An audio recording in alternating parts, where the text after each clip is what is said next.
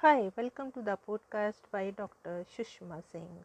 Let us start conversation on Unit 13 Education and the Policy of Positive Discrimination and Affirmative Action. And our topic is Schedule Caste and Scheduled Tribe in Higher Education. There is no doubt that a considerable improvement has been made in terms of the enrollment of SC and ST students in higher education after the commencement of the policy of positive discrimination. However, this may be may not be adequate keeping in view the proportion of SC or ST population still outside the fold of higher education or even the minimum levels of literacy. This section reviews the progress made over many years of implementation of affirmative action policy in the country.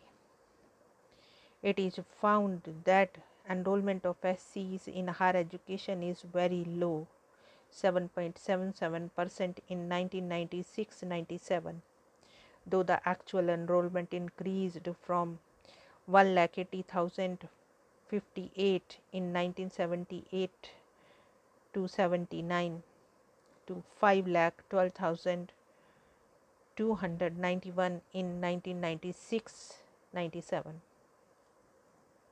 The percentage share in total enrollment did not show much improvement. On the other hand, the enrollment of STs marked a growth of little over 1% during the period 1978 79 to 1996 97. Their share in total enrollment was 1.6% in 1978 79 and 2.73% in 1996 97.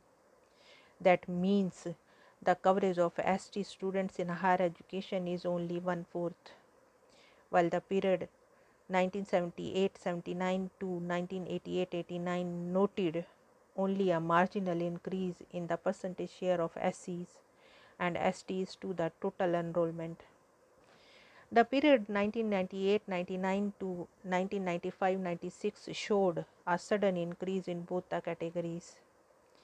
The actual enrollment of SC and ST students in higher education is far below the stipulated quota of reservations, namely 15% of SCs and 7.5% of STs. Interstate differences are also quite significant. In 1979-80, Uttar Pradesh had the highest percentage, 11.62 of SC students enrolled at undergraduate level, followed by Tamil Nadu 8.97%, West Bengal 8.36% and Punjab 8.29%. Jammu and Kashmir recorded the lowest percentage of SC students in the undergraduate courses in 1999. The reason for this could be low percentage of SC in the state as regards the STs in 1979-80.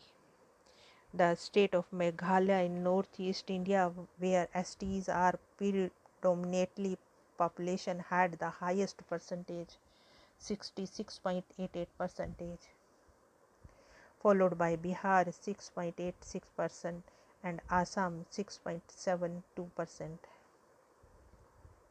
There has been a far lower participation of SC and ST in prestigious faculties which are in demand for high salaried jobs. In 1978-79 and even in 1996-97, a majority of the SC and ST students enrolled at the undergraduate and graduate levels are in the arts faculty. It is followed by science and commerce. Both arts and commerce taken together account for more than 7 out of every 10 SC students and with the enrollment in science the three covers nearly 89% of all SC students at the undergraduate level in 1996 and 7. Their participation in professional courses such as medicine, engineering, and education is very low and far from satisfactory.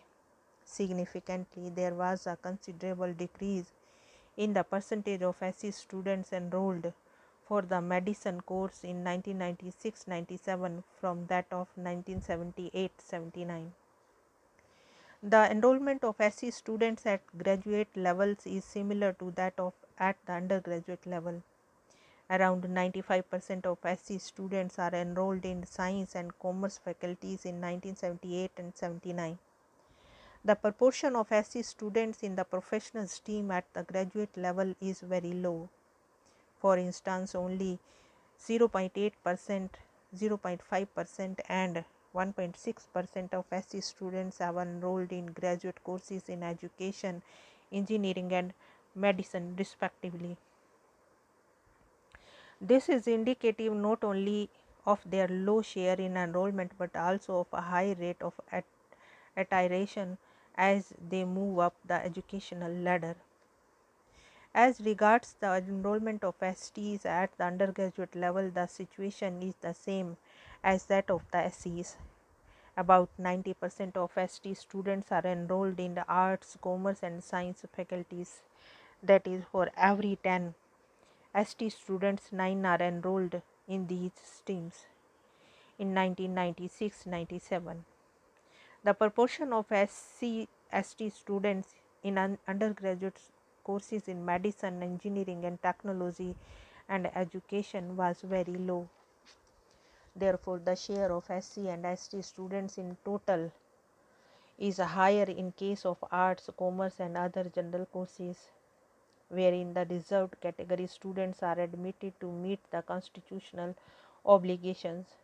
The enrollment in the professional courses for which the job market is attractive is extremely low the proportion of SC/ST students in the emerging areas of information technology, biotechnology, etc., is either negligible or even none. Thus, inequality has a particularly pronounced characteristics in higher education. Inequalities exist between SCST and non SC, STs, and men and women. If one considers the case of a woman belonging to scheduled caste or, or, a tribe from a village in a backward region, the chances of her finding a place in higher education are extremely remote. What holds true of the woman is equally true for the other disadvantaged population. The lower, the low, lower position of a person in the social hierarchy, the greater is the chance of her or his being deprived of higher education. Further, these structural imbalances not only distort the expansion of educational facilities but also reflect on the issue of excellence in education. Here we wind up this conversation and thank you so much for choosing this podcast.